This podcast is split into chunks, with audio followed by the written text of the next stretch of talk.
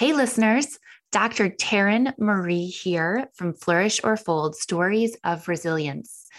If our podcast speaks to you, consider leaving us a warm review at the top of the page on Spotify or at the bottom of the page on Apple Podcasts.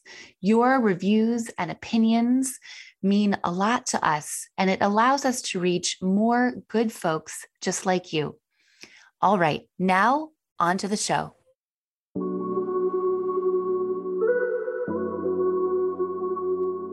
Welcome to Flourish or Fold Stories of Resilience.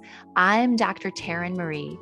And on this series, we have the opportunity to hear from well known people who tell their often surprising, lesser well known stories of resilience. Welcome back, everyone, to Flourish or Fold Stories of Resilience. Today, we have with us New York Times bestselling author Daniel Pink, who has been a tremendous thought leader in the areas of leadership, human performance, and simply how we get things done.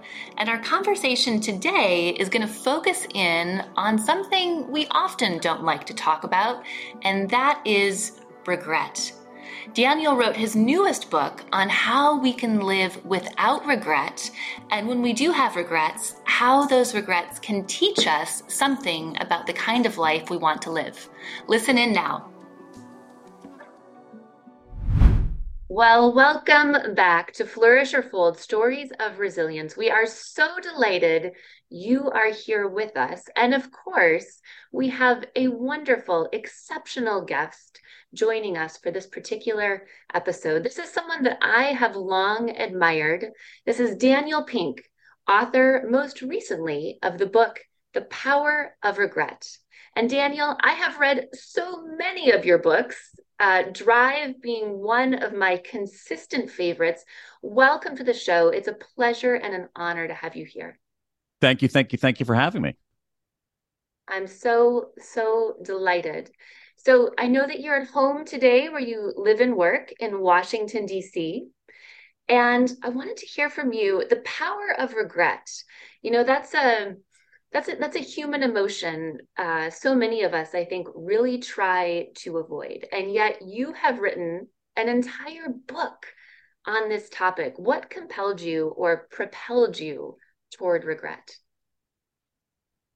Well, I, I think largely because I had regrets of my own uh, like everybody else. Um, I, I, you know, I, and I wanted and I wanted to make sense of them. I was also at a point in my life where I looked up and realized that I had more distance behind me than ahead of me, which is a very jarring life experience. And as I look backward, I realized that there were things that I wish I had done that I hadn't done. There were things that I wish I hadn't done. There were things that I wish I had done differently and I wanted to make sense of that. And eh, I also found that when I began very, very, very sheepishly talking to people about some of my own regrets, the reaction that I got was not what I expected. I knew that nobody wanted to talk about regret, but then when I brought it up, I discovered that everybody wanted to talk about regret. Um, because people are walking around out there thinking they're the only ones who have these regrets, when in fact, it is a universal and ubiquitous emotion. And so I wanted to write a book that made sense of that, eh, you know, in part for myself. I mean, we, you know, there's an old adage in social science, all research is me search. And so I think that's probably the case here. Mm-hmm. Beautiful. Well, on our show, we of course give our listeners an opportunity, sort of a peek behind the curtain into a particular challenge, change, or complexity, the three C's, as I like to call them, that has really formed you, right? This is about well known people sharing their lesser well known story of resilience. So, as you think about your resilient story, and maybe this also is an intersection with regret, Tell us about a time when you faced a significant challenge, change, or complexity that has really formed you into the person that you are today. Well, I mean, I don't know if there's a particular moment, Taryn, but but there is a kind of a um, an era, a, a, a, a time period where a lot of that happened. Now, I uh, I basically set out professionally in one direction and ended up in a in a very different direction. Um, and that took some time to develop. I started out thinking that I was going to work in politics, uh, work in government. And I started doing that. And I was, in, in some ways, academically trained to do that and had never really had a deep desire to be a writer. And as time passed, it took me a while to reckon with the fact that the path that I had chosen, or that the path the path that I had set out on, this path of studying law and working in politics and working in policy, was not the right path for me, and that there was another path that was beckoning me that another path that was choosing me. And that's not the kind of thing where people have an epiphany where one day they wake up and discover that. It's something that people it gradually, or at least for me at least, it gradually, very gradually dawned on me over several years. And I do think that, it, you know, uh, uh, other people have, you know, legitimate, serious like health challenges or, um, deeper existential cha- uh, deeper uh, life and death challenges and and for me it was simply saying wait a second the person who i thought i was going to become is different from the person I actually am becoming. Fascinating. You said so many powerful things there just about sort of that that era or that epoch, if you will, uh, of recognizing that the path that you thought that you would be on was actually not the path that was choosing you. And I think that language is is so profound. So could you start with how how was it that you knew or how how was it that you decided that the path that you were on and the sort of imagined future that you had wasn't actually going to be what would materialize for you?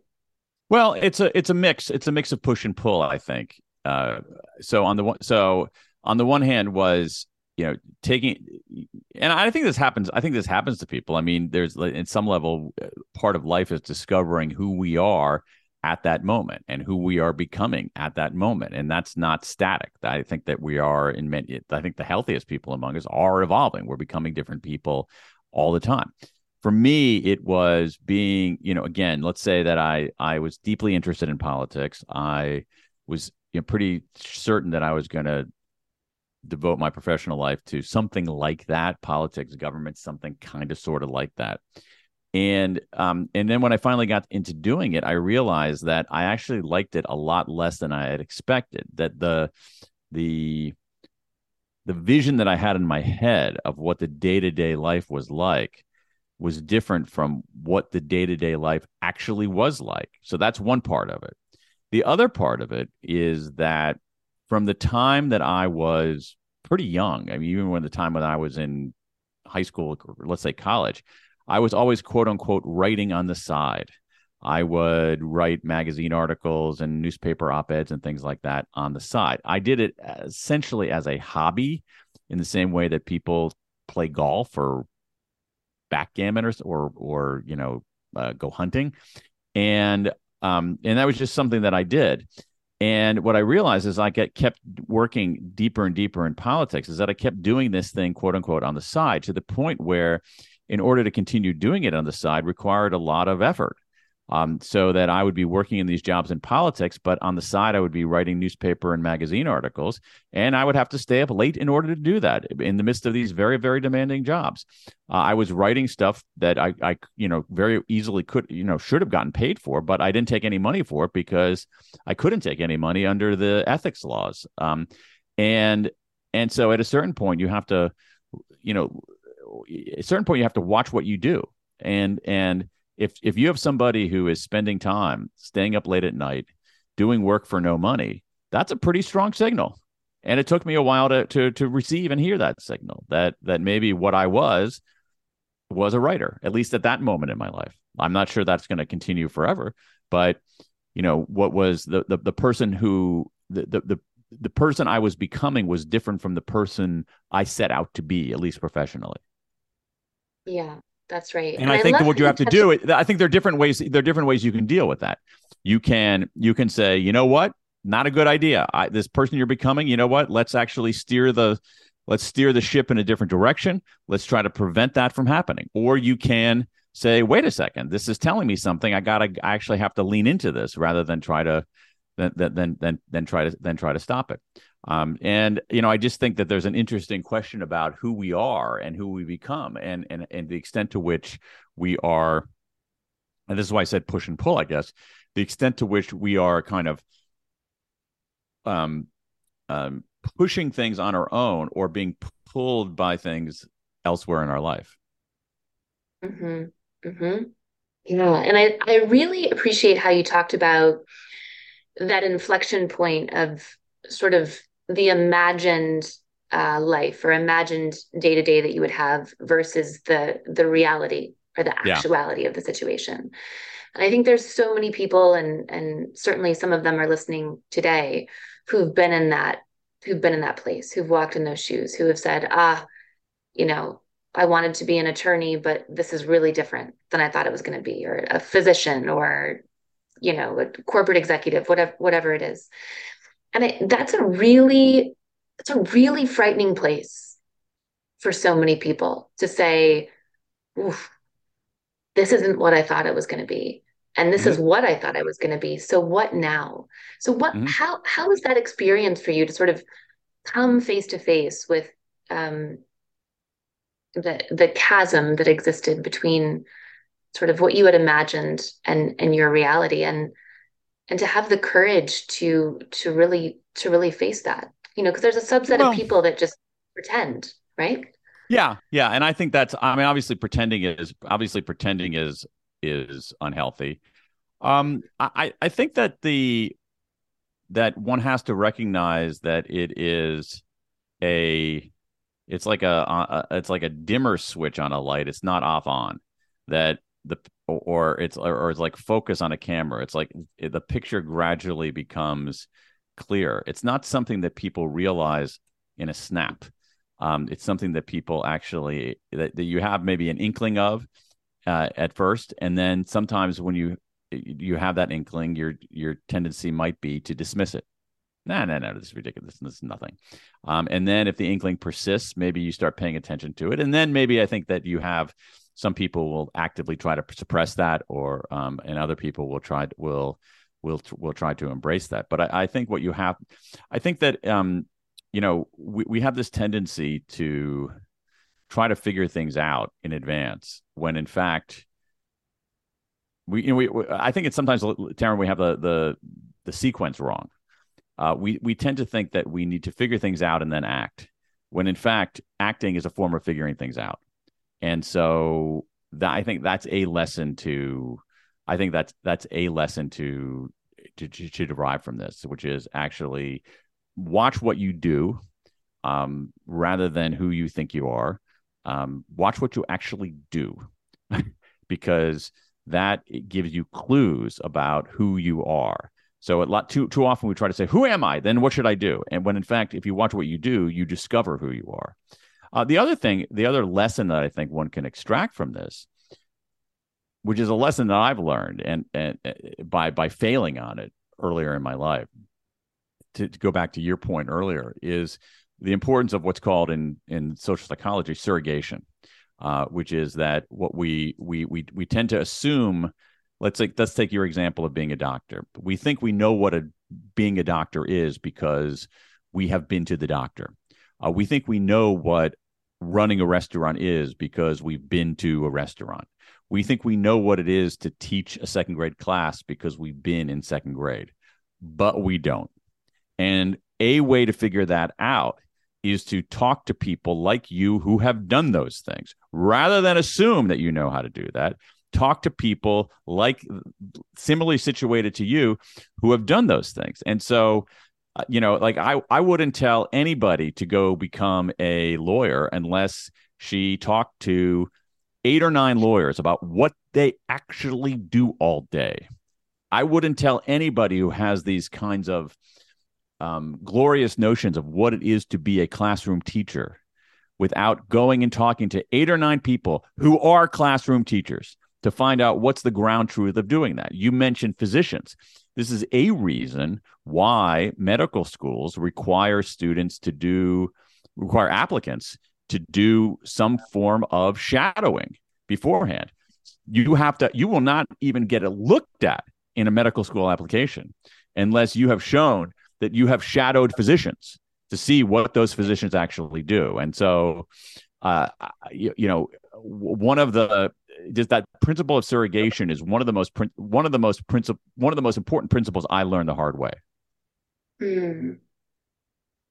Yeah, that's. I'll give you. I'll give you an example. I'll, I'll, give you. I'll give you an example. I went to law school without ever visiting a law school class. I went to law school without ever actually t- going around and talking to people about what life was like and what what actually law school is. What do you do all day? I went to law school having never talked to anybody what it was to be a lawyer. Okay, that's a bad idea. Yeah, but at, at the time it seemed like a good idea. So there was something that attracted you to being an attorney, a way that you thought it was, something that, at least for a time period, drew you toward that life purpose, no? Well, yeah. I mean, this is what we're saying. It's like you you make assumptions about how something is, but you actually don't really know. You know, what's right. it what's it like? What's it? What? Okay, so if I ask you, what's it what's it like to to live in? I don't know. Have you ever lived in Greece? I'm just picking a country out of the blue. Have you ever lived in Greece? You know, I'm a quarter Greek, but I've never been to Greece. Okay, great. Neither have I. I've never been to Greece either. This is a great example for both of us. So you and I might have idea of what it's like to live in Greece. But what do we know? We've never lived there. But there are plenty of people who have lived in Greece.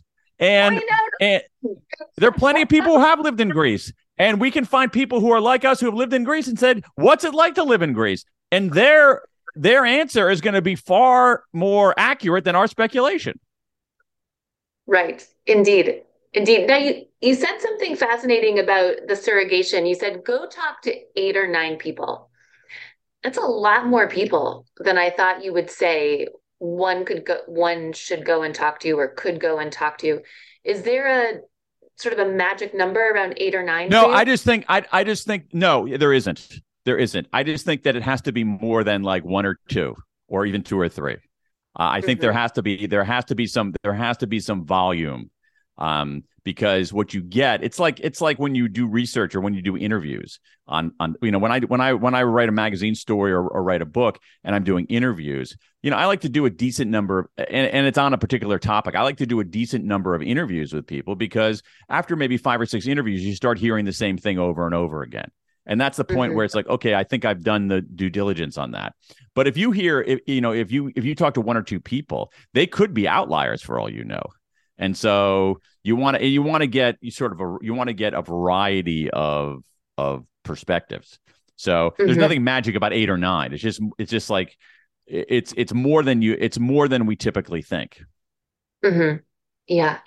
Now the other thing that you said, you know, sort of being at this inflection point, right? This fork in the road, right? Recognizing that you weren't sort of on the right path or the path that you had imagined was very different in in reality and then you also talked about recognizing that there was another path and i love the language that you used here that was that was choosing you was choosing mm-hmm. you could you could you talk to us about the experience of what it feels like to be chosen by well, I don't want to. I don't want to oversell that point about choosing. What I do want to. What I do want to reckon. What I do want to go back to. The point that I will oversell is the point about watching what you do. Sell whatever you want to oversell.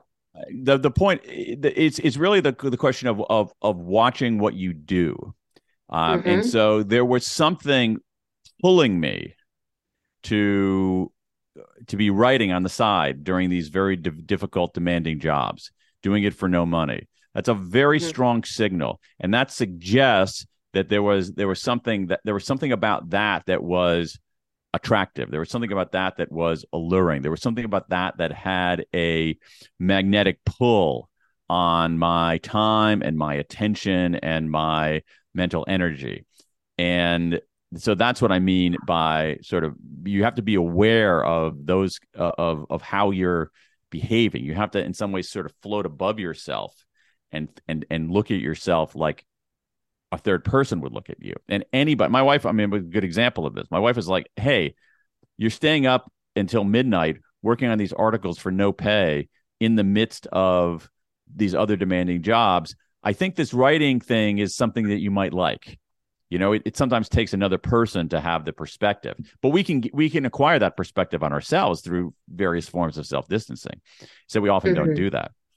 But again, mm-hmm. I just go back to the I just go back to the core principle, which is that something that I've learned and something that comes out in some of the research um, is um, so if you look at the research of of uh, of uh, Herminia Ibarra uh, on career change, what she has found is that people say our, our notion of career change, back to your point about inflection points, our notion of career change is that okay, I'm doing X. I want to move to do Y. There, I'm going to do my due diligence. I'm going to figure it out, and I'm going to have a plan to to shift from X to Y when in fact that's not how it works. What happens is that you have inklings and then you try stuff and it fails or succeeds and you try more stuff and, and over time it you evolve from X to Y. You don't make a often a sharp break from X to Y. And that certainly was my story. Mm-hmm. Mm-hmm. So I'm going to ask you a question that you may not know the answer to, and that's and that's okay. I just think that you know the answers to so many things. So you might know the answer to this one.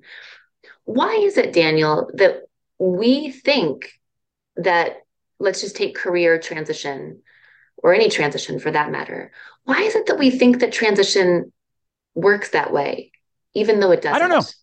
I don't know.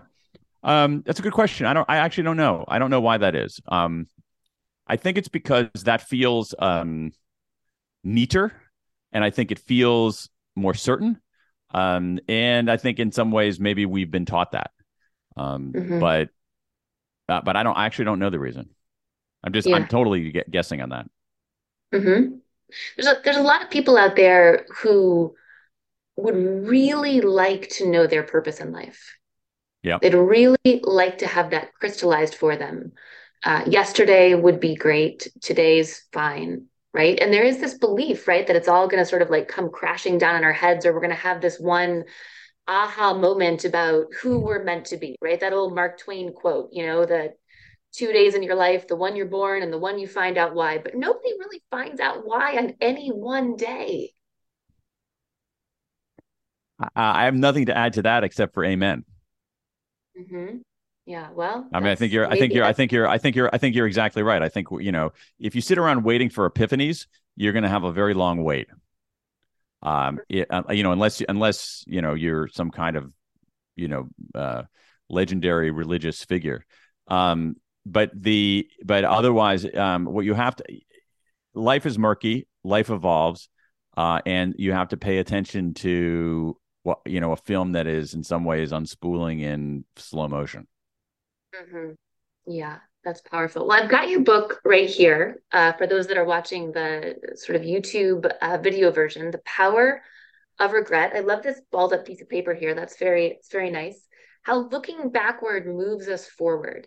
So something that I was thinking about, and I haven't finished the whole book yet, right? So you might mention this.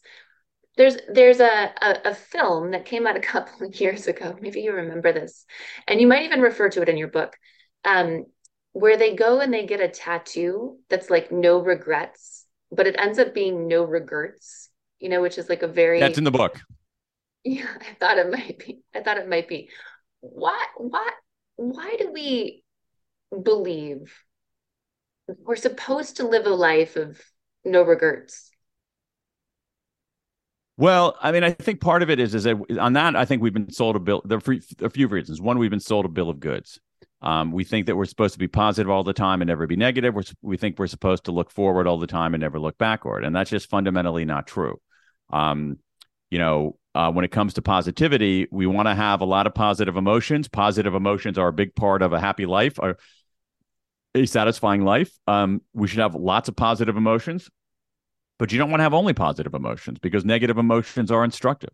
And when scientists have looked at the the array of human emotions, including our our, our unpleasant negative emotions, um, the one that stands out first and foremost is his emotion of regret. It's one of the most common emotions that human beings have. Uh, there's some research showing it's the most common negative emotion that human beings have. Uh, so here you have this thing, this emotion that is widespread, that is everywhere, and yet is unpleasant. And so it must exist for a reason. And the reason is that it helps us get better. Uh, and we have, once again, evidence, evidence, evidence. We have evidence showing that that regret dealt with properly, can help us become better negotiators. It can help us become better strategists. It can help us become clearer thinkers. It can help us become better problem solvers, avoid cognitive biases, find more meaning in life. But here, I think, is the heart of the problem. No one ever teaches us how to deal with regret. So, what happens is this some of us ignore our regrets. We just blithely say no regrets because we think that the path to a good life is by being positive all the time and never negative, looking forward all the time and never looking back. That's BS. Ignoring your regrets is a bad idea.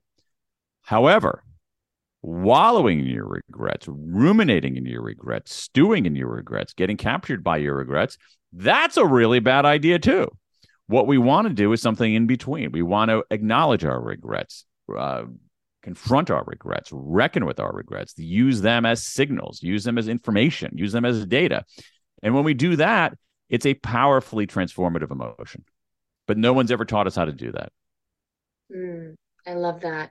And before we started recording, you and I were just having a, a moment to connect with one another and, and sort of drop in before we started the interview. You talked, Daniel, about four core regrets that exist for many people or sort of across the board. Could you tell us about those? Sure thing, but let me show my work here because again, you know, um, I want to, you know, so so the, the claims that I was making about regret a moment ago come from 50 or 60 years of research in social psychology, uh, in developmental psychology, in cognitive science, and in neuroscience. Um, uh, what but what what I also did is I collected a lot of regrets on my own. Uh, so I established something called the World Regret Survey, where we invited people around the world to submit a big regret. We now have a database of over twenty three thousand regrets from people in one hundred and nine countries. And when you go through that massive trove of regrets, what you find is exactly what you just mentioned, which is that around the world, people seem to have the same four core regrets with remarkable universality. And I think these four core regrets tell us something profoundly important about what a good life is. Amazing. Now can we hear about the four the four oh, regrets? Oh yeah, sure. Yeah, we can talk about them. Yeah. Okay. So so so so one is one is what I call foundation regrets. Foundation Ooh. regrets are about small decisions people make early in life that accumulate to terrible consequences later on. So I spent too much and saved too little, and now I'm broke. I didn't take care of my, I didn't eat right, I didn't exercise, and now I'm profoundly out of shape. I didn't work hard in school, and now I'm having problems getting a job because I don't have any skills. So, foundation regrets are um, th- those kinds of decisions. Um, mm. Boldness regrets, boldness regrets are um, being at a juncture in your life and having a choice to play it safe or take a chance. And what we find is that uh, most people regret not taking a chance. Some people regret taking a chance and having it go south on them, but not that many. Uh, overwhelmingly, people regret not taking a chance. So it could be not asking somebody out on a date, not traveling, not speaking up, not starting a business. Third one, moral regrets. Moral regrets are, um, you know, you have a choice at a certain moment in your life. You can do the right thing, you can do the wrong thing, you can take the high road, you can take the low road. And when you do the wrong thing or take the low road, most of us, most of the time, end up regretting it. Not everybody, but most of us. And so in this database of 23,000 plus regrets, we have a lot of regrets in this category about bullying people earlier in life. Um, I bullied somebody when I was younger, and now 10 years later, 20 years later, 30 years later, they still regret it. A lot of hmm. regrets, mm. huge numbers of regrets about marital infidelity. I cheated on my spouse, and I'm ashamed, and I've regretted it ever since that happened. Um, fourth category are what I call connection regrets. These are regrets about relationships, not only romantic relationships, indeed, not even mostly romantic relationships, but uh, but the full suite of relationships in our lives where we have a friendship, we have a connection with a relative, whatever, and over time that relationship, you know, that really that relationship was intact or should have been intact, but over time it comes apart, usually slowly, usually drifting apart rather than through some kind of knockdown, drag out fight. And what happens in those cases is that we want to reach out, but we feel awkward about reaching out because it's been a while. We think the other side's not going to care. So we don't do anything, and the drift widens, and we regret it even more. And so, so it's foundation regrets, uh, which are if only I take, if only I'd done the work. Boldness regrets, if only I'd taken the chance. Moral regrets, if only I'd done the right thing. And connection regrets, if only I'd reached out. Around the world, with incredible universality, these are the things that people seem to regret. Hmm. Thank you for that. I love those categories that you you put them into, and oof, I can only imagine the the heaviness of reading through this survey. Twenty three thousand regrets all in one place. I love that you created this survey, and what an amazing um, body of of research and, and collection of people's experiences. Well, yeah, and it wasn't actually that dispiriting because the thing is, when people tell you what they regret the most, they're telling you what they value the most, and that's the other mm. secret about regret. So that regret oper so so regret operates. Here's the thing: say you've you've you've done something or haven't done something 10 years ago 20 years ago 30 years ago if you still remember it today and it still bothers you today that's a very strong signal you know, there's stuff I did last week that I don't even remember. There's stuff I did last month. Most of the stuff I did or, or decisions I made or actions I took last month, I barely remember. But if there are things that happened a year that you did or didn't do a year ago, two years ago, 10 years ago, 20 years ago, 30 years ago, and not only do you remember them, but they evoke this very sharp emotion, that's a strong signal. That's telling you something. And so these regrets tell us something. They they tell us what we value. And so people, you know, why do people value uh, why do people have foundation regrets? Because they value stability. A good life has some stability to it. And so if you do if you take actions that are your fault that compromise the stability of your life, um that you know people regret that because they val- because they value that stability. Uh, why do why do we have connection regrets? Because we value love. Uh, why do we have moral regrets? Because we value goodness.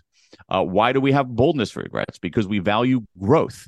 Uh, and so these regrets tell us something profoundly important. For all of you listening in to Flourish or Fold Stories of Resilience, I want to share with you an online course that we have on our website. We're going to go ahead and drop the website in our show notes, or you can go to www.resilience-leadership.com and check out our offerings. We've got an incredible course for you called Flourish, the five practices of highly resilient people.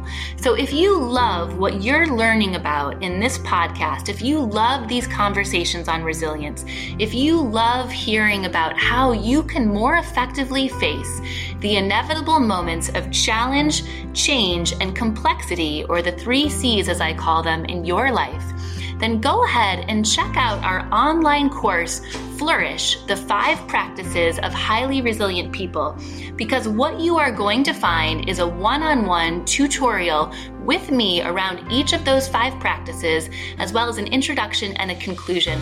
We've got hours of content that is going to allow you to engage in direct coaching and learning with me on the five practices.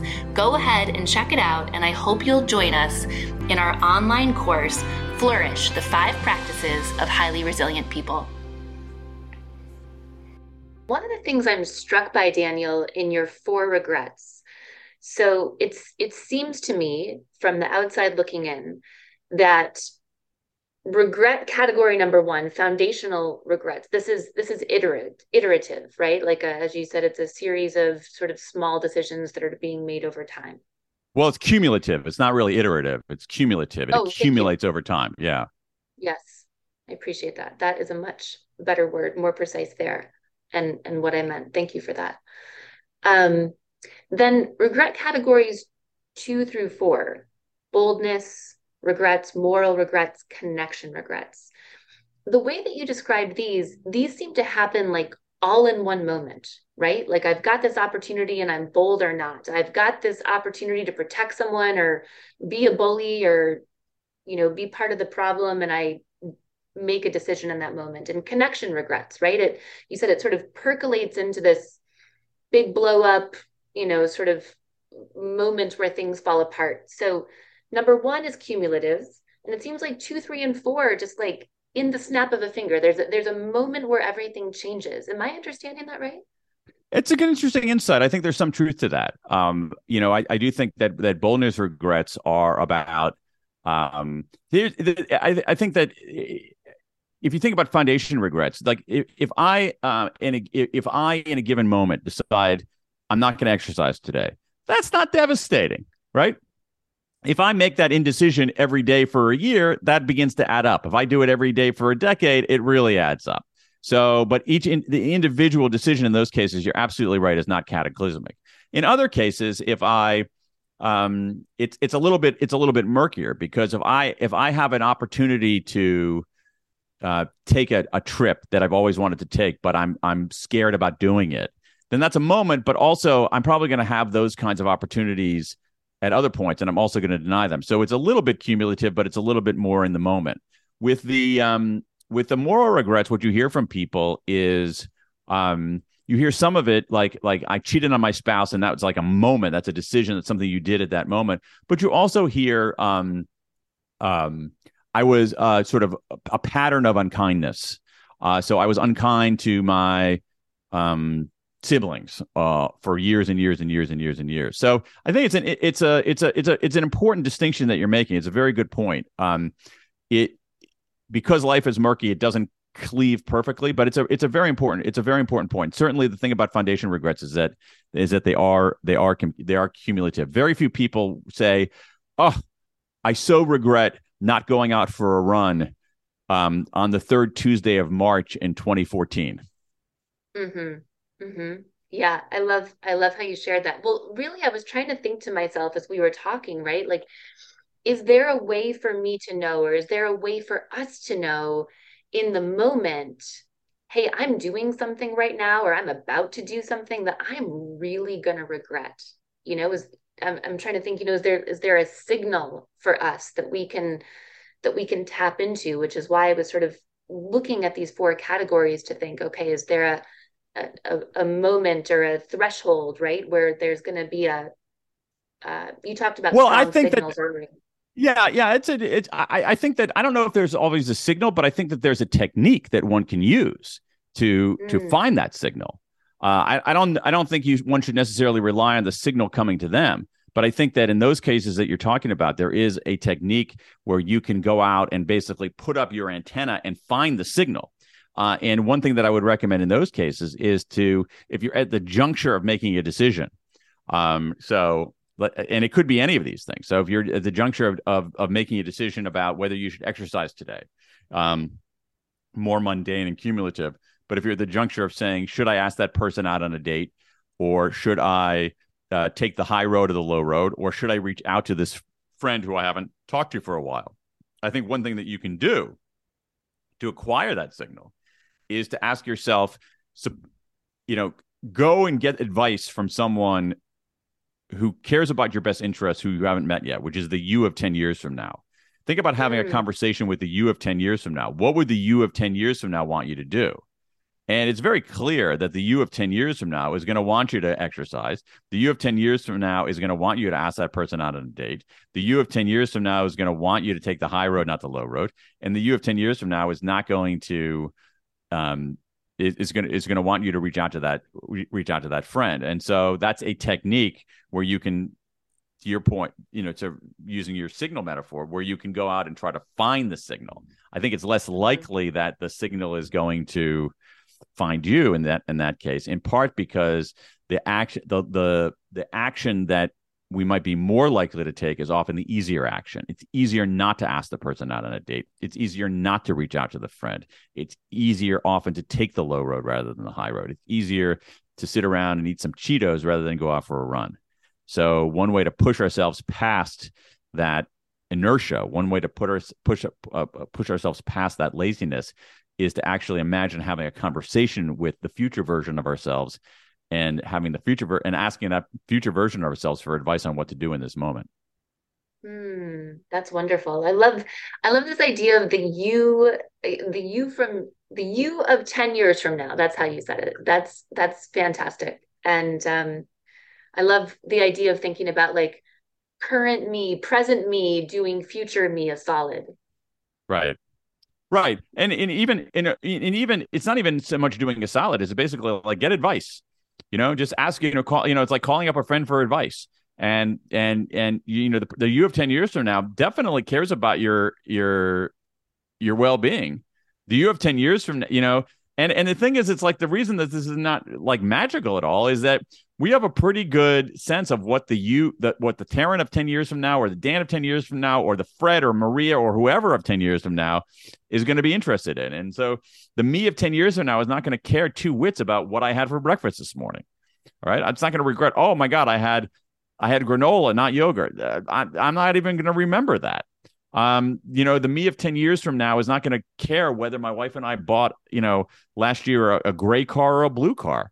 But the me of 10 years from now is going to care about some other stuff. The, the me of 10 years from now is going to care about whether I built a stable foundation for myself and for my family.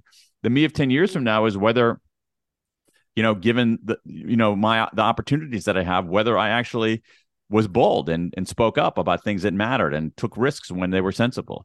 Um, the me of 10 years from now, if, if I, if the me of today takes a low road and does something unethical, the me of 10 years from now is going to have a few words with me. And so this is a, just another kind of thinking technique that we can use to acquire the signal about what we should do today.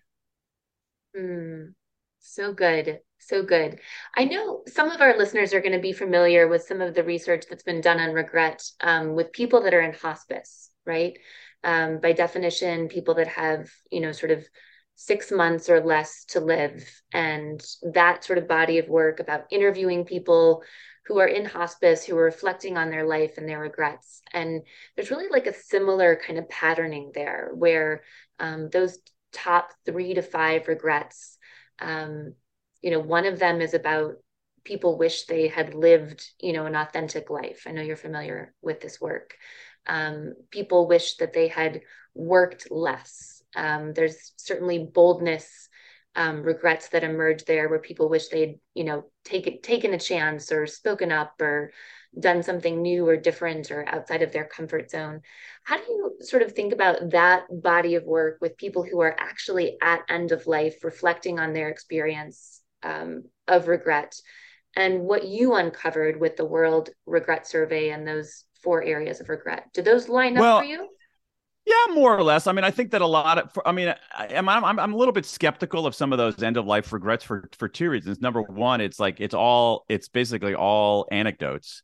Um, and it's not anything systematic. And again, as I said before, we have 60 years of research, like real research in this emotion of regret. And I take that a lot more seriously than I do an accumulation, you know, a few gathered anecdotes. That's one thing. The second thing is that you know, I don't really love the idea uh, much of, you know, uh, having people reckon with their regrets on their deathbed uh, because mm-hmm. it's way mm-hmm. too late, you know. And mm-hmm. so, um, and and and and I'm not, you know, again, I'm I'm not sure that people necessarily have the greatest clarity in their life when they're dying. Um, it you know presumes that people are able to see things more clearly when they're you know drawing their final breath. That might be true. I'm not sure that it's true. Um, and so I'd rather have people reckon that with their regrets earlier. I mean, in the 23,000 regrets that I have, they span the ages up between, you know, 18 and 90 something.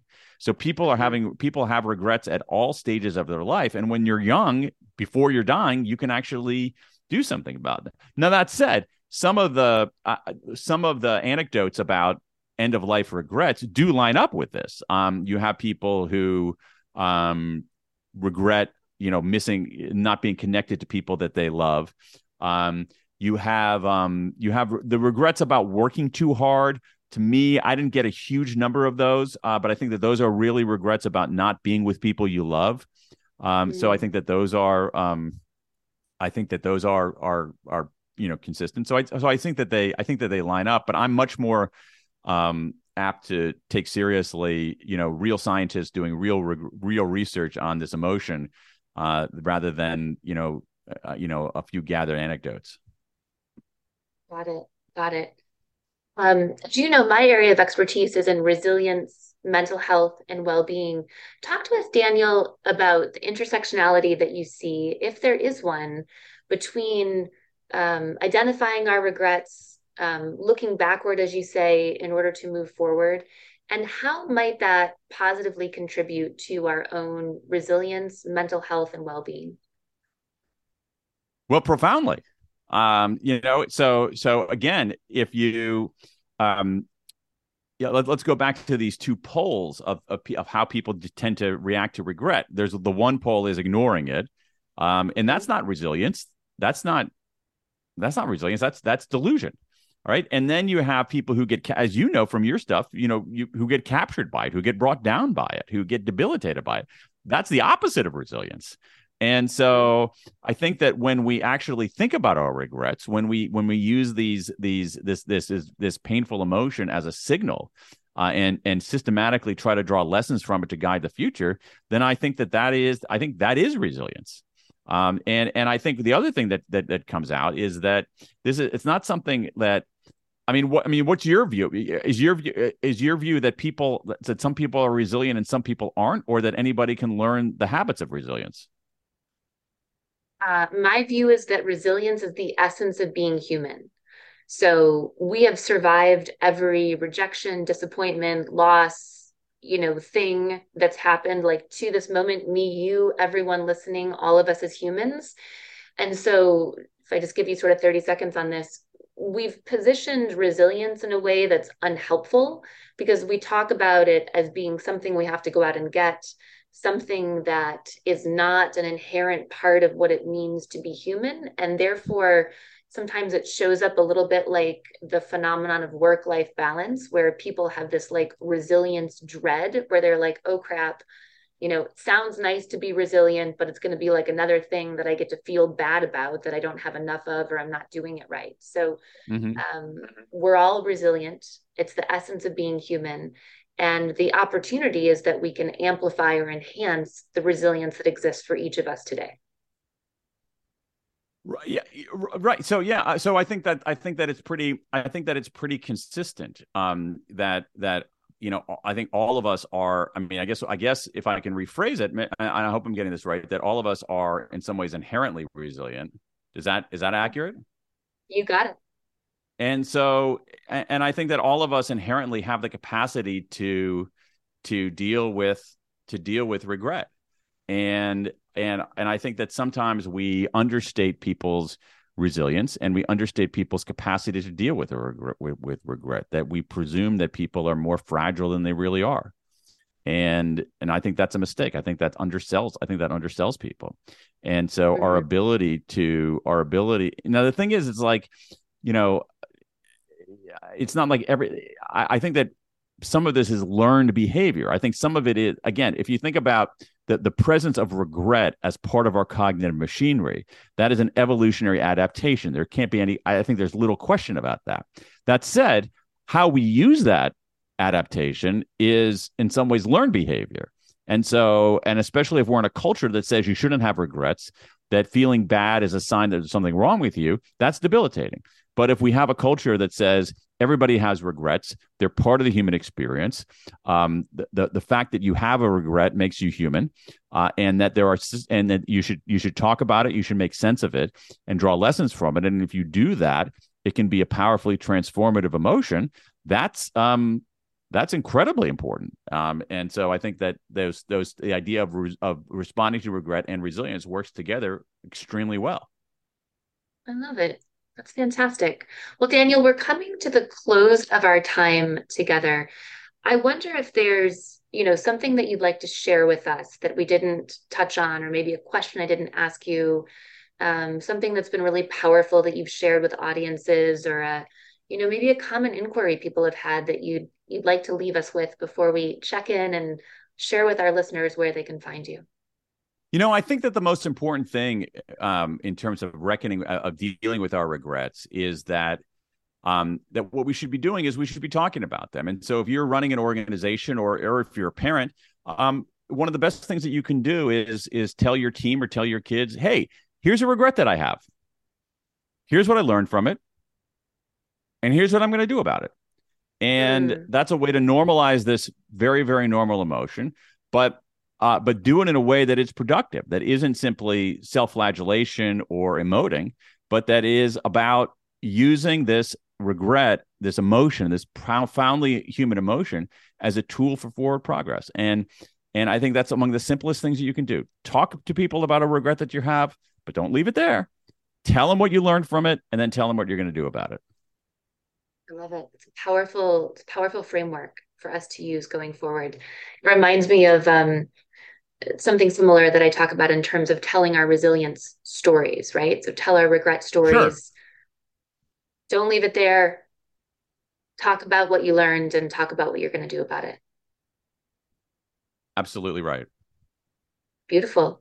Well, Daniel Pink, I just feel like I got smarter while I was talking with you here. I love the way that your mind works. I love your deep commitment to uncovering uh, new ways of looking at, you know, call it um, old or existing phenomenon. I love your commitment to evidence based practice. Uh, and in every single book you have written, seriously, you have turned some of the conventional thinking in that area on its head, whether it's, um, you know, To Sell Is Human, um, whether it's, you know, drive about what really motivates people. Um, so many, so much powerful work that you've done. And now here you are um, with the power of regret. So I'm just delighted to have you on the episode. I've admired your work for some time. Thank you. Share with our listeners. You're welcome. Share with our listeners, Daniel, where they can connect with you, you know, more deeply online. Uh, the best thing is probably to go to my website, uh, uh, danpink.com, D-A-N-P-I-N.com. Uh, I've got a newsletter, um, all kinds of free resources, information about the books, all that good stuff. Amazing.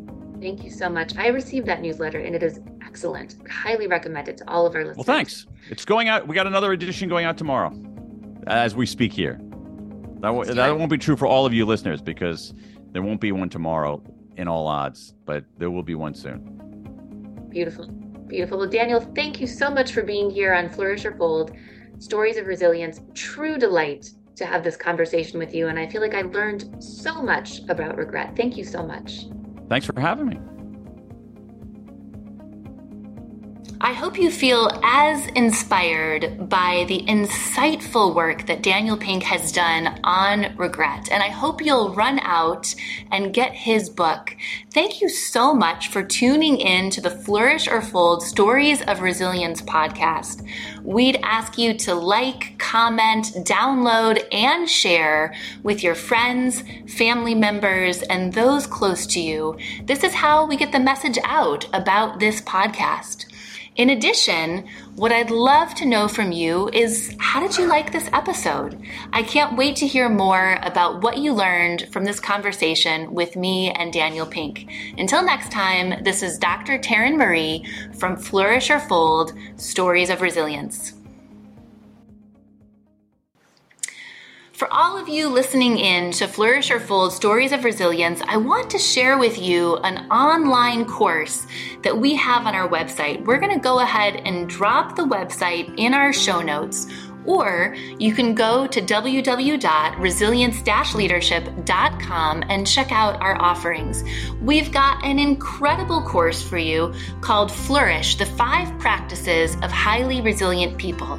So if you love what you're learning about in this podcast, if you love these conversations on resilience, if you love hearing about how you can more effectively face the inevitable moments of challenge, change, and complexity, or the three C's as I call them, in your life, then go ahead and check out our online course, Flourish the Five Practices of Highly Resilient People, because what you are going to find is a one on one tutorial with me around each of those five practices, as well as an introduction and a conclusion. We've got hours of content that is going to allow you to engage in direct coaching and learning with me on the five practices. Go ahead and check it out, and I hope you'll join us in our online course, Flourish the Five Practices of Highly Resilient People.